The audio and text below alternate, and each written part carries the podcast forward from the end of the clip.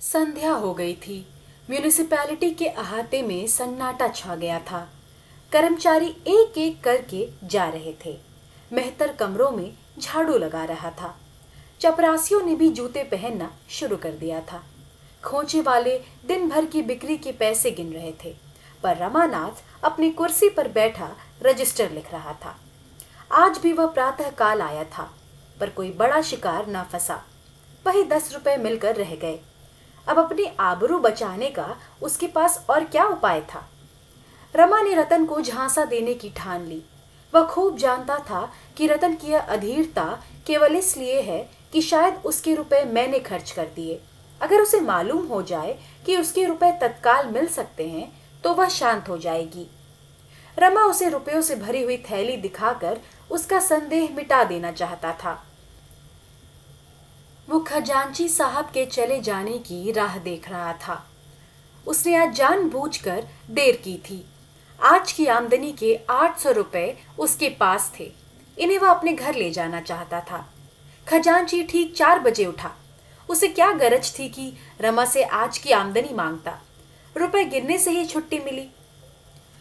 दिन भर बही लिखते लिखते और रुपए गिनते गिनते बेचारे की कमर दुख रही थी।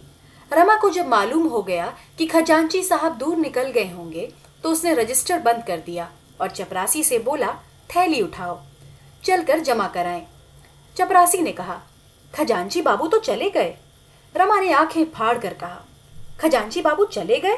तुमने मुझसे कहा क्यों नहीं? अभी कितनी दूर गए होंगे? चपरासी, सड़क के नुक्कड़ तक पहुँचे होंगे। रमानाथ, यह आमदनी कैसे जमा होगी? चपरासी, हुक्म हो तो बुला लाऊं। रमानाथ, अजी जाओ भी। अब तक तो कहा नहीं, अब उन्हें आधे रास्ते से बुलाने जाओगे।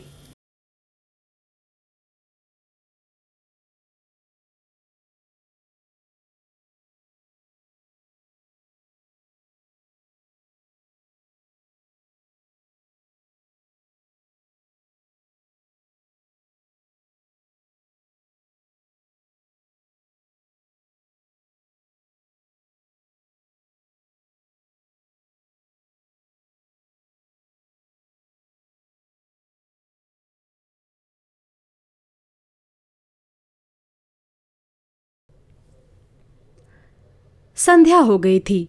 म्यूनिसिपैलिटी के अहाते में सन्नाटा छा गया था। कर्मचारी एक एक करके जा रहे थे। मेहतर कमरों में झाड़ू लगा रहा था। चपरासियों ने भी जूते पहनना शुरू कर दिया था। खोचे वाले दिन भर की बिक्री के पैसे गिन रहे थे, पर रमानाथ अपनी कुर्सी पर बैठा रजिस्टर लिख रहा था। आज भी वह प्रातः काल आया था, पर कोई बड़ा शिकार ना फंसा, वही दस रुपए मिलकर रह गए। अब अपनी आबरू बचाने का उसके पास और क्या उपाय था? रमा ने रतन को झांसा देने की ठान ली। वह खूब जानता था कि रतन की यह अधीरता केवल इसलिए है कि शायद उसके रुपए मैंने खर्च कर दिए। अगर उसे मालूम हो जाए कि उसके रुपए तत्काल मिल सकते हैं तो वह शांत हो जाएगी। रमा उसे रुपयों से भरी हुई थैली दिखाकर उसका संदेह मिटा देना चाहता था। वह खजांची साहब के चले जाने की राह देख रहा था। उसने आज जानबूझकर देर की थी। आज की आमदनी के आठ सौ रुपए उसके पास थे। इन्हें वह अपने घर ले जाना चाहता था। खजांची ठीक चार बजे उठा। उसे क्या गरज थी कि रमा से आज की आमदनी माँगता। रुपए गिनने से ही छुट्टी मिली। दिन भर बही लिखते लिखते और रुपए गिनते गिनते बेचारे की कमर दुख रही थी। रमा को जब मालूम हो गया कि खजांची साहब दूर निकल गए होंगे तो उसने रजिस्टर बंद कर दिया और चपरासी से बोला, थैली उठाओ, चलकर जमा कराएँ। चपरासी ने कहा, खजांची बाबू तो चले गए? रमा ने आँखें फाड़ कर कहा, खजांची बाबू चले गए? तुमने मुझसे कहा क्यों नहीं? अभी कितनी दूर गए होंगे? चपरासी सड़क के नुक्कड़ तक पहुँचे होंगे। रमानाथ, यह आमदनी कैसे जमा होगी? चपरासी, हुक्म हो तो बुला लाऊं? रमानाथ, अजी जाओ भी, अब तक तो कहा नहीं, अब उन्हें आधे रास्ते से बुलाने जाओगे। हो तुम भी नीरे बछिया के ताऊ, आज ज़्यादा छान गए थे क्या? खैर, रुपए इसी दराज में रखे रहेंगे, तुम्हारी ज़िम्मेदारी रहेगी। चपरासी, नहीं बाबू साहब, मैं यहाँ रुपया नहीं रखने दूँगा। सब घड़ी बराबर नहीं जाती। कहीं रुपए उठ जाएँ तो मैं बेगुनाह मारा जाऊँगा। सुभीते का ताला भी तो नहीं है यहाँ। रमानाथ तो फिर ये रुपए कहाँ रखूँ? चपरासी, हुजूर अपने साथ लेते जाएँ। रमा तो यह चाहता ही था। एक इक्का मंगवाया, उस पर रुपयों की थैली रखी और घर चला। सोचता जाता था कि अगर रतन भबकी में आ गई तो क्या पूछना? कह दूँगा, दो ही चार दिन की कसर है, रुपए सामने देखकर उसे तसल्ली हो जाएगी। जालपा ने थैली देखकर पूछा, क्या कंगन ना मिला? रमानाथ, अभी तैयार नहीं था। मैंने समझा रुपए लेता चलूँ, जिससे उसे तस्कीन हो जाए। जालपा, क्या कहा सर्राफ ने? रमानाथ, क्या कहा? आजकल करता है, अभी रतन देवी आई नहीं? जालपा, आती ही होगी, उसे चैन कहाँ? जब चिराग जले तक रतन ना आई तो रमा ने समझा अब ना आएगी। रुपए अलमारी में रख दिए और घूमने चल दिया। अभी उसे गए दस मिनट बिना हुए होंगे कि रतन आ पहुँची और आते ही आते बोली, कंगन तो आ गए होंगे। जालपा हाँ आ गए हैं, पहन लो। बेचारे कई दफ़ा सर्राफ के पास गए। अभागा देता ही नहीं, हीले हवाले करता है। रतन, कैसा सर्राफ है कि इतने दिन से हीले हवाले कर रहा है। मैं जानती कि रुपए झमेले में पड़ जाएँगे तो देती ही क्यों? न रुपए मिलते हैं, न कंगन। रतन ने यह बात कुछ ऐसे अविश्वास के भाव से कही कि जालपा जल उठी। गर्व से बोली, आपके रुपए रखे हुए हैं, जब चाहिए ले जाइए। अपने बस की तो बात है नहीं। आखिर जब सर्राफ देगा, तभी तो लाएँगे। रतन, कुछ वादा करता है कब तक देगा? जालपा उसके वादों का क्या ठीक? सैकड़ों वादे तो कर चुका है। रतन तो इसके मानी यह है कि अब वह चीज़ ना बनाएगा। जालपा, जो चाहे समझ लो। रतन तो मेरे रुपए ही दे दो। बाज आई ऐसे कंगन से। जालपा झमक कर उठी, अलमारी से थैली निकाली और रतन के सामने पटक कर बोली, ये आपके रुपए रखे हैं, ले जाइए। वास्तव में रतन की अधीरता का कारण वही था, जो रमा ने समझा था। उसे भ्रम हो रहा था कि इन लोगों ने मेरे रुपए खर्च कर डाले इसीलिए वह बार बार कंगन का तकाजा करती थी। रुपए देखकर उसका भ्रम शांत हो गया। कुछ लज्जित होकर बोली, अगर दो चार दिन में देने का वादा करता हो तो रुपए रहने दो। जालपा, मुझे तो आशा नहीं है कि इतनी जल्द दे दे। जब चीज़ तैयार हो जाएगी तो रुपए मांग लिए जाएँगे। रतन, क्या जाने उस वक्त मेरे पास रुपए रहे या ना रहे? रुपए आते तो दिखाई देते हैं, जाते नहीं दिखाई देते। न जाने किस तरह उड़ जाते हैं। अपने ही पास रख लो तो क्या बुरा? जालपा तो यहाँ भी तो वही हाल है। फिर पराई रकम घर में रखना जोखिम की बात भी तो है। कोई गोलमाल हो जाए तो व्यर्थ का दंड लेना पड़े। मेरे ब्याह के चौथे ही दिन मेरे सारे गहने चोरी चले गए। हम लोग जागते ही रहे, पर न जाने कब आँख लग गई और चोरों ने अपना काम कर लिया। दस हज़ार की चपत पड़ गई। कहीं वही दुर्घटना फिर हो जाए तो कहीं के ना रहे।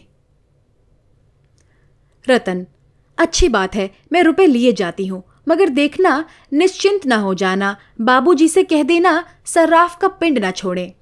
रतन चली गई, जालपा खुश थी कि सिर से बोझ टला।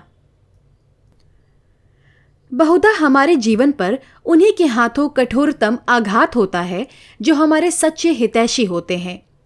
रमा कोई नौ बजे घूमकर लौटा, जालपा रसोई बना रही थी। उसे देखते ही बोली, रतन आई थी, मैंने उसके सब रुपए दे दिए। रमा के पैरों के नीचे से मिट्टी खिसक गई। आँखें फैलकर माथे पर जा पहुँची। घबरा कर बोला, क्या कहा? रतन को रुपए दे दिए? तुमसे किसने कहा था कि उसे रुपए दे देना? जालपा, उसी के रुपए तो तुमने लाकर रखे थे। तुम खुद उसका इंतज़ार करते रहे। तुम्हारे जाते ही वह आई और कंगन मांगने लगी। मैंने झल्ला कर उसके रुपए फेंक दिए। रमा ने सावधान होकर कहा, उसने रुपए मांगे तो थे ना? जालपा, मांगे क्यों नहीं? हाँ जब मैंने दे दिए तो अलबत्ता कहने लगी, इन्हें क्यों लौटाती हो? अपने पास ही पड़े रहने दो। मैंने कह दिया, ऐसे शक्की मिजाज वालों का रुपया मैं नहीं रखती। रमानाथ, ईश्वर के लिए तुम मुझसे बिना पूछे ऐसे काम मत किया करो। जालपा तो अभी क्या हुआ? उसके पास जाकर रुपए मांग लाओ। मगर अभी से रुपए घर में लाकर अपने जी का जंजाल क्यों मोल लोगे? रमा इतना निस्तेज हो गया कि जालपा पर बिगड़ने की भी शक्ति उसमें ना रही। रुआसा होकर नीचे चला गया और स्थिति पर विचार करने लगा। जालपा पर बिगड़ना अन्याय था। जब रमा ने साफ़ कह दिया कि ये रुपए रतन के हैं और इसका संकेत तक ना किया कि मुझसे पूछे बगैर रतन को रुपए मत देना तो जालपा का कोई अपराध नहीं। उसने सोचा, इस समय झल्लाने और बिगड़ने से समस्या हल ना होगी। शांत चित होकर विचार करने की आवश्यकता थी। रतन से रुपए वापस लेना अनिवार्य था। जिस समय वह यहाँ आई, अगर मैं खुद मौजूद होता तो कितनी खूबसूरती से सारी मुश्किल आसान हो जाती। मुझको क्या शामत सवार थी कि घूमने निकला। एक दिन ना घूमने जाता तो कौन मरा जाता था? कोई गुप्त शक्ति मेरा अनिष्ट करने पर उतारू हो गई है। दस मिनट की अनुपस्थिति से सारा खेल बिगड़ गया। वह कह रही थी कि रुपए रख लीजिए। जालपा ने जरा समझ से काम लिया होता तो यह नौबत काहे को आती? लेकिन फिर मैं बीती हुई बातें सोचने लगा। समस्या है, रतन से रुपए वापस कैसे लिए जाएँ? क्यों ना चलकर कहूँ, रुपए लौटाने से आप नाराज़ हो गई हैं? असल में मैं आपके लिए रुपए ना लाया था। सराफ से इसलिए मांग लाया था, जिसे वह चीज़ बनाकर दे दे। संभव है वह खुद ही लज्जित होकर क्षमा मांगे और रुपए दे दे। बस इस वक्त वहाँ जाना चाहिए। यह निश्चय करके उसने घड़ी पर नज़र डाली। साढ़े आठ बजे थे। अंधकार छाया हुआ था। ऐसे समय रतन घर से बाहर नहीं जा सकती। रमा ने साइकिल उठाई और रतन से मिलने चला। रतन के बंगले पर आज बड़ी बहार थी। यहाँ नित्य ही कोई न कोई उत्सव, दावत, पार्टी होती रहती थी। रतन का एकांत, नीरस जीवन इन विषयों की ओर उसी भांति लपकता था जैसे प्यासा पानी की ओर लपकता है। इस वक्त वहाँ बच्चों का जमघट था। एक आम के वृक्ष में झूला पड़ा था। बिजली की बत्तियाँ जल रही थीं, बच्चे झूला झूल रहे थे। और रतन खड़ी झुला रही थी। हु हा मचा हुआ था। वकील साहब इस मौसम में भी ऊनी ओवरकोट पहने बरामदे में बैठे सिगार पी रहे थे। रमा की इच्छा हुई कि झूले के पास जाकर रतन से बातें करे, पर वकील साहब को खड़े देखकर वह संकोच के मारे उधर ना जा सका। वकील साहब ने उसे देखते ही हाथ बढ़ा दिया और बोले, आओ रमा बाबू, कहो तुम्हारी म्यूनिसिपल बोर्ड की क्या खबरें हैं? रमा ने कुर्सी पर बैठते हुए कहा कोई नई बात तो नहीं हुई। वकील, आपके बोर्ड में लड़कियों की अनिवार्य शिक्षा का प्रस्ताव कब पास होगा? और कई बोर्डों ने तो पास कर दिया। जब तक स्त्रियों की शिक्षा का काफ़ी प्रचार ना होगा, हमारा कभी उद्धार ना होगा। आप तो यूरोप ना गए होंगे। ओह, क्या आज़ादी है? क्या दौलत है? क्या जीवन है? क्या उत्साह है? बस मालूम होता है, यही स्वर्ग है। और स्त्रियाँ भी सचमुच देवियाँ हैं। इतनी हसमुख, इतनी स्वच्छंद, यह सब स्त्री शिक्षा का प्रसाद है। रमा ने समाचार पत्रों में इन देशों का जो थोड़ा बहुत हाल पढ़ा था, उस आधार पर बोला, वहाँ स्त्रियों का आचरण तो बहुत अच्छा नहीं है। वकील नॉनसेंस अपने अपने देश की प्रथा है। आप एक युवती को किसी युवक के साथ एकांत में विचरते देखकर दांतों तले उंगली दबाते हैं। आपका अंतकरण इतना मलिन हो गया है कि स्त्री पुरुष को एक जगह देखकर आप संदेह किए बिना रह ही नहीं सकते। पर जहाँ लड़के और लड़कियाँ एक साथ शिक्षा पाते हैं, वहाँ यह जाति भेद बहुत महत्व की वस्तु नहीं रह जाती। आपस में स्नेह और सहानुभूति की इतनी बातें पैदा हो जाती हैं कि कामुकता का अंश बहुत थोड़ा रह जाता है। यह समझ लीजिए कि जिस देश में स्त्रियों की जितनी अधिक स्वाधीनता है, वह देश उतना ही सभ्य है। स्त्रियों को कैद में, पर्दे में या पुरुषों से कोसों दूर रखने का तात्पर्य यही निकलता है कि आपके यहाँ जनता इतनी आचार भ्रष्ट है कि स्त्रियों का अपमान करने में जरा भी संकोच नहीं करती। युवकों के लिए राजनीति, धर्म, ललित कला, साहित्य, दर्शन इतिहास, विज्ञान और हज़ारों ही ऐसे विषय हैं, जिनके आधार पर वे युवतियों से गहरी दोस्ती पैदा कर सकते हैं। काम लिप्सा उन देशों के लिए आकर्षण का प्रधान विषय है, जहाँ लोगों की मनोवृत्तियाँ संकुचित रहती हैं। मैं साल भर यूरोप और अमेरिका में रह चुका हूँ। कितनी ही सुंदरियों के साथ मेरी दोस्ती थी, उनके साथ खेला हूँ, नाचा भी हूँ पर कभी मुँह से ऐसा शब्द ना निकलता था जिसे सुनकर किसी युवती को लज्जा से सिर झुकाना पड़े और फिर अच्छे और बुरे कहाँ नहीं हैं। रमा को इस समय इन बातों में कोई आनंद ना आया। वह तो इस समय दूसरी ही चिंता में मग्न था। वकील साहब ने फिर कहा, जब तक हम स्त्री पुरुषों को आबाद रूप से अपना अपना मानसिक विकास न करने देंगे, हम अनवती की ओर खिसकते चले जाएँगे। बंधनों से समाज का पैर ना बांधिए। उसके गले में कैदी की जंजीर ना डालिए। विधवा विवाह का प्रचार कीजिए, खूब जोरों से कीजिए। लेकिन यह बात मेरी समझ में नहीं आती कि जब कोई अधेड़ आदमी किसी युवती से ब्याह कर लेता है तो क्यों अखबारों में इतना कोहराम मच जाता है? यूरोप में अस्सी बरस के बूढ़े युवतियों से ब्याह करते हैं। सत्तर वर्ष की वृद्धाएँ युवकों से विवाह करती हैं। कोई कुछ नहीं कहता। किसी को कानो कान खबर भी नहीं होती। हम बूढ़ों को मरने से पहले ही मार डालना चाहते हैं। हालाँकि मनुष्य को कभी किसी सहगामिनी की ज़रूरत होती है तो वह बुढ़ापे में, जब उसे हरदम किसी अवलंब की इच्छा होती है, जब वह परमुखापेक्षी हो जाता है। रमा का ध्यान झूले की ओर था। किसी तरह रतन से दो दो बातें करने का अवसर मिले। इस समय उसकी सबसे बड़ी यही कामना थी। उसका वहाँ जाना शिष्टाचार के विरुद्ध था। आखिर उसने एक क्षण के बाद झूले की ओर देख कर कहा कि इतने लड़के किधर से आ गए? वकील, रतन बाई को बाल समाज से बड़ा स्नेह है। न जाने कहाँ कहाँ से इतने लड़के जमा हो जाते हैं। अगर आपको बच्चों से प्यार हो तो जाइए। रमा तो यह चाहता ही था। झट झूले के पास जा पहुँचा।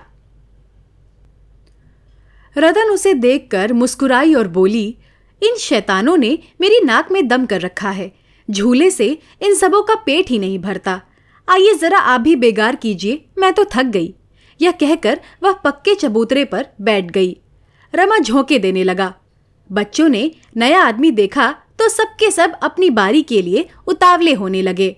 रतन के हाथों दो बारियाँ आ चुकी थीं। पर यह कैसे हो सकता था कि कुछ लड़के तो तीसरी बार झूलें और बाकी बैठे मुँह ताकें। दो उतरते चार झूले पर बैठ जाते। रमा को बच्चों से नाम मात्र को भी प्रेम न था, पर इस वक्त फंस गया था। क्या करता? आखिर आधा घंटे की बेगार के बाद उसका जी उब गया। घड़ी में साढ़े नौ बज रहे थे। मतलब की बात कैसे छेड़े? रतन तो झूले में इतनी मग्न थी, मानो उसे रुपयों की सुध ही नहीं है। सहसा रतन ने झूले के पास जाकर कहा, बाबूजी, मैं बैठती हूँ, मुझे झुलाइए, मगर नीचे से नहीं, झूले पर खड़े होकर पेंग मारिए। रमा बचपन ही से झूले पर बैठते डरता था। एक बार मित्रों ने ज़बरदस्ती झूले पर बैठा दिया तो उसे चक्कर आने लगा। पर इस अनुरोध ने उसे झूले पर आने के लिए मजबूर कर दिया। अपनी अयोग्यता कैसे प्रकट करे? रतन दो बच्चों को लेकर बैठ गई। और यह गीत गाने लगी। कदम की डरिया झूला पड़ गयो री, राधा रानी झूलन आई। रमा झूले पर खड़ा होकर पेंग मारने लगा, लेकिन उसके पाँव काँप रहे थे और दिल बैठा जाता था। जब झूला ऊपर से फिरता था तो उसे ऐसा जान पड़ता था, मानो कोई तरल वस्तु उसके वक्ष में चुपती चली जा रही है और रतन लड़कियों के साथ गा रही थी। कदम की डरिया झूला पड़ गयो री, राधा रानी झूलन आई। एक क्षण के बाद रतन ने कहा जरा और बढ़ाइए साहब, आपसे तो झूला बढ़ता ही नहीं। रमा ने लज्जित होकर और ज़ोर लगाया, पर झूला ना बढ़ा, बल्कि रमा के सिर में चक्कर आने लगा। रतन, आपको पेंग मारना नहीं आता? कभी झूला नहीं झूले? रमा ने झिझकते हुए कहा हाँ इधर तो वर्षों से नहीं बैठा। रतन तो आप इन बच्चों को संभाल कर बैठिए, मैं आपको झुलाऊँगी। अगर उस डाल से ना छूले तो कहिएगा, रमा के प्राण सूख गए। बोला आज तो बहुत देर हो गई है, फिर कभी आऊँगा। रतन अजी अभी कहाँ देर हो गई है? दस भी नहीं बजे। घबराइए नहीं, अभी बहुत रात पड़ी है। खूब झूल कर जाइएगा। कल जालपा को लाइएगा, हम दोनों झूलेंगे। रमा झूले पर से उतर आया तो उसका चेहरा सहमा हुआ था। मालूम होता था, अब गिरा अब गिरा। वह लड़खड़ाता हुआ साइकिल की ओर चला और उस पर बैठकर तुरंत घर भागा। कुछ दूर तक उसे कुछ होश ना रहा। पाँव आप ही आप पैडल घुमाते जाते थे। आधी दूर जाने के बाद उसे होश आया। उसने साइकिल घुमा दी, कुछ दूर चला, फिर उतरकर सोचने लगा। आज संकोच में पड़कर कैसी बाजी हाथ से खोई। वहाँ से चुपचाप अपना सा मुँह लिए लौट आया। क्यों उसके मुँह से आवाज़ नहीं निकली? रतन कुछ हवा तो थी नहीं, जो उसे खा जाती। सहसा उसे याद आया, थैली में आठ सौ रुपए थे। जालपा ने झुंझलाकर थैली की थैली उसके हवाले कर दी। शायद उसने भी गिना नहीं नहीं तो ज़रूर कहती। कहीं ऐसा ना हो, थैली किसी को दे दे या और रुपयों में मिला दे तो गजब ही हो जाए। कहीं का ना रहूँ, क्यों ना इसी वक्त चलकर बेशी रुपए मांग लाऊं। लेकिन देर बहुत हो गई है, सवेरे फिर आना पड़ेगा। मगर ये दो सौ रुपये मिल भी गए, तब भी तो पाँच सौ रुपये की कमी रहेगी, उसका क्या प्रबंध होगा? ईश्वर ही बेड़ा पार लगाए तो लग सकता है। सवेरे कुछ प्रबंध ना हुआ तो क्या होगा? यह सोचकर वह काँप उठा। जीवन में ऐसे अवसर भी आते हैं जब निराशा में भी हमें आशा होती है। रमा ने सोचा, एक बार फिर गंगू के पास चलूँ, शायद दुकान पर मिल जाए। उसके हाथ पाँव जोड़ूं, संभव है कुछ दया आ जाए। वह सर्राफे जा पहुँचा, मगर गंगू की दुकान बंद थी। वह लौटा ही था कि चरणदास आता हुआ दिखाई दिया। चरणदास, बाबूजी, इधर का रास्ता भी भूल गए? कहिए, रुपए कब तक मिलेंगे? रमा ने विनम्र भाव से कहा, अब बहुत जल्द मिलेंगे भाई, देर नहीं है। देखो गंगू के रुपए चुकाए हैं, अब की तुम्हारी बारी है। चरणदास, वह सब किस्सा मालूम है। गंगू ने होशियारी से अपने रुपए ना लिए होते तो हमारी तरह टापा करते। साल भर हो रहा है, रुपए सैकड़ों का सूद भी रखिए तो चौरासी रुपए होते हैं। कल आकर हिसाब कर जाइए। सब नहीं तो आधा तिहाई कुछ दे दीजिए। लेते देते रहने से मालिक को ढांढस रहता है। कान में तेल डालकर बैठे रहने से तो उसे शंका होने लगती है कि इनकी नीयत खराब है। तो कल कब आइएगा? रमानाथ, भाई कल मैं रुपए लेकर तो ना आ सकूँगा। यूँ जब कहो तब चला आऊँ। क्यों? इस वक्त अपने सेठ जी से चार पाँच सौ रुपए का बंदोबस्त ना करा दोगे। तुम्हारी मुट्ठी भी गर्म कर दूँगा। चरणदास कहाँ की बात लिए फिरते हो बाबूजी? सेठ जी, एक कौड़ी तो देंगे नहीं। उन्होंने यही बहुत सलूक किया कि नालिश नहीं करती। आपके पीछे मुझे बातें सुननी पड़ती हैं। क्या बड़े मुंशी जी से कहना पड़ेगा? रमा ने झल्ला कर कहा, तुम्हारा देनदार मैं हूँ, बड़े मुंशी जी नहीं। मैं मर नहीं गया हूँ, घर छोड़कर भागा नहीं जाता हूँ। इतने अधीर क्यों हुए जाते हो? चरणदास, साल भर हुआ, एक कौड़ी नहीं मिली। अधीर ना हो तो क्या हो? कल कम से कम दो सौ की फ़िक्र कर रखिएगा। रमानाथ, मैंने कह दिया, मेरे पास अभी रुपए नहीं हैं। चरणदास, रोज गठरी काट काट कर रखते हो, उस पर कहते हो रुपए नहीं है। कल रुपए जुटा रखना, कल आदमी आएगा ज़रूर। रमा ने उसका कोई जवाब ना दिया, आगे बढ़ा। इधर आया था कि कुछ काम निकलेगा, उल्टे तकाजा सहना पड़ा। कहीं दुष्ट सचमुच बाबूजी के पास तकाजा ना भेज दे। आग ही हो जाएँगे। जालपा भी समझेगी कैसा लबाड़िया आदमी है। इस समय रमा की आँखों से आँसू तो ना निकले थे, पर उसका एक एक रुआ रो रहा था। जालपा से अपनी असली हालत छिपाकर उसने कितनी भारी भूल की। वह समझदार औरत है। अगर उसे मालूम हो जाता कि मेरे घर में भूंजी भाँग भी नहीं है तो वह मुझे कभी उधार गहने ना लेने देती। उसने तो कभी अपने मुँह से कुछ नहीं कहा। मैं ही अपनी शान जमाने के लिए मरा जा रहा था। इतना बड़ा बोझ सिर लेकर मैंने भी क्यों किफायत से काम नहीं लिया? साल भर में मेरी आमदनी सब मिलाकर एक हज़ार से कम ना हुई होगी। अगर किफायत से चलता तो इन दोनों महाजनों के आधे आधे रुपए ज़रूर अदा हो जाते। मगर यहाँ तो सिर पर शामत सवार थी। इसकी क्या ज़रूरत थी कि जालपा मोहल्ले भर की औरतों को जमा करके रोज सैर करने जाती? सैकड़ों रुपए तो तांगे वाला ले गया होगा, मगर यहाँ तो उस पर रौब जमाने की पड़ी हुई थी। सारा बाज़ार जान जाए कि लाला निरे लफंगे हैं, पर अपनी स्त्री ना जानने पाए। वाहरी बुद्धि, दरवाजे के लिए पर्दों की क्या ज़रूरत थी? दो लैंप क्यों लाया? नई निवाड़ लेकर चारपाइयाँ क्यों बुनवाई? उसने रास्ते ही में उन खर्चों का हिसाब तैयार कर लिया, जिन्हें उसकी हैसियत के आदमी को टालना चाहिए था।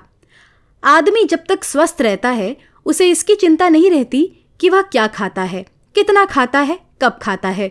लेकिन जब कोई विकार उत्पन्न हो जाता है तो उसे याद आती है कि कल मैंने पकौड़ियाँ खाई थी। विजय बहिर्मुखी होता है और पराजय अंतर्मुखी। जालपा ने पूछा, कहाँ चले गए थे? बड़ी देर लगा दी। रमानाथ, तुम्हारे कारण रतन के बंगले पर जाना पड़ा। तुमने सब रुपए उठाकर दे दिए, उसमें दो सौ रुपए मेरे भी थे। जालपा तो मुझे क्या मालूम था? तुमने कहा भी तो न था। मगर उसके पास से रुपए कहीं जा नहीं सकते। वह आप ही भेज देगी। रमानाथ, माना, पर सरकारी रकम तो कल दाखिल करनी पड़ेगी। जालपा, कल मुझसे दो सौ रुपये ले लेना, मेरे पास हैं। रमा को विश्वास ना आया। बोला, कहीं ना हो तुम्हारे पास, इतने रुपए कहाँ से आए? जालपा, तुम्हें इससे क्या मतलब? मैं तो दो सौ रुपये देने को कहती हूँ। रमा का चेहरा खेल उठा। कुछ कुछ आशा बंधी दो सौ रुपये यह दे दे, दो सौ रुपये रतन से ले लूँ। सौ रुपये मेरे पास हैं ही, कुल तीन सौ की कमी रह जाएगी, मगर यही तीन सौ रुपये कहाँ से आएँगे? ऐसा कोई नज़र ना आता था, जिससे इतने रुपए मिलने की आशा की जा सके। हाँ अगर रतन सब रुपए दे दे तो बिगड़ी बात बन जाए। आशा का यही एक आधार रह गया था। जब वह खाना खाकर लेटा तो जालपा ने धीरे से कहा, आज किस सोच में पड़े हो? रमानाथ, सोच किस बात की? क्या मैं उदास हूँ? जालपा। हाँ किसी चिंता में पड़े हुए हो, मगर मुझसे बताते नहीं हो। रमानाथ, ऐसी कोई बात होती तो तुमसे छिपाता? जालपा, वाह, तुम अपने दिल की बात मुझसे क्यों कहोगे? ऋषियों की आज्ञा नहीं है। रमानाथ, मैं उन ऋषियों के भक्तों में नहीं हूँ। जालपा, वह तो तब मालूम होता जब मैं तुम्हारे हृदय में बैठ कर देखती। रमानाथ, वहाँ तुम अपनी ही प्रतिमा देखती। रात को जालपा ने एक भयंकर स्वप्न देखा। वह चिल्ला पड़ी। रमा ने चौंक कर पूछा, क्या है जालपा? क्या स्वप्न देख रही हो? जालपा ने इधर उधर घबराई हुई आँखों से देखकर कहा, बड़े संकट में जान पड़ी थी। न जाने कैसा सपना देख रही थी। रमानाथ, क्या देखा? जालपा, क्या बताऊँ? कुछ कहा नहीं जाता। देखती थी कि तुम्हें कई सिपाही पकड़े लिए जा रहे हैं। कितना भयंकर रूप था उनका। रमा का खून सूख गया। दो चार दिन पहले इस स्वप्न को उसने हँसी में उड़ा दिया होता। इस समय वह अपने को सशंकित होने से ना रोक सका, पर बाहर से हंसकर बोला, तुमने सिपाहियों से पूछा नहीं, इन्हें क्यों पकड़े लिए जाते हो? जालपा, तुम्हें हँसी सूझ रही है और मेरा हृदय काँप रहा है। थोड़ी देर के बाद रमा ने नींद में बकना शुरू किया। अम्मा, कह देता हूँ, फिर मेरा मुँह ना देखोगी, मैं डूब मरूँगा। जालपा को अभी तक नींद ना आई थी। भयभीत होकर उसने रमा को ज़ोर से हिलाया और बोली, मुझे तो हँसते थे और खुद बकने लगे, सुनकर रोए खड़े हो गए। स्वप्न देखते थे क्या? रमा ने लज्जित होकर कहा हाँ जी, न जाने क्या देख रहा था, कुछ याद नहीं। जालपा ने पूछा, अम्मा जी को क्यों धमका रहे थे? सच बताओ, क्या देखते थे? रमा ने सिर खुजलाते हुए कहा, कुछ याद नहीं आता, यूँ ही बकने लगा होगा जालपा अच्छा तो करवट से सोना, चित सोने से आदमी बकने लगता है। रमा करवट लेकर लेट गया, पर ऐसा जान पड़ता था, मानो चिंता और शंका दोनों आँखों में बैठी हुई निद्रा के आक्रमण से उनकी रक्षा कर रही है। जगते हुए दो बज गए। सहसा जालपा उठ बैठी और सुराही से पानी उड़ेलती हुई बोली, बड़ी प्यास लगी थी, क्या तुम अभी तक जाग ही रहे हो? रमा हाँ जी, नींद चट गई है। मैं सोच रहा था तुम्हारे पास दो सौ रुपये कहाँ से आ गए? मुझे इसका आश्चर्य है। जालपा, ये रुपए मैं मायके से लाई थी। कुछ विदाई में मिले थे, कुछ पहले से रखे थे। रमानाथ, तब तो तुम रुपए जमा करने में बड़ी कुशल हो। यहाँ क्यों नहीं कुछ जमा किया? जालपा ने मुस्कुरा कर कहा, तुम्हें पाकर अब रुपए की परवाह नहीं रही। रमानाथ, अपने भाग्य को कोसती होगी। जालपा, भाग्य को क्यों कोसूं? भाग्य को वह औरतें रोएँ, जिनका पति निखट्टू हो, शराबी हो, दुराचारी हो, रोगी हो, तानों से स्त्री को छेदता रहे बात बात पर बिगड़े।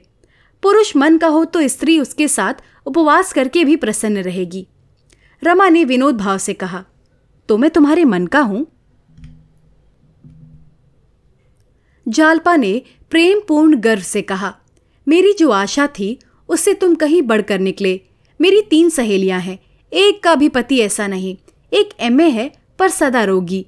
दूसरा विद्वान भी है और धनी भी, पर वेश्यागामी। तीसरा घर घुस्सू है और बिल्कुल निकट्टू।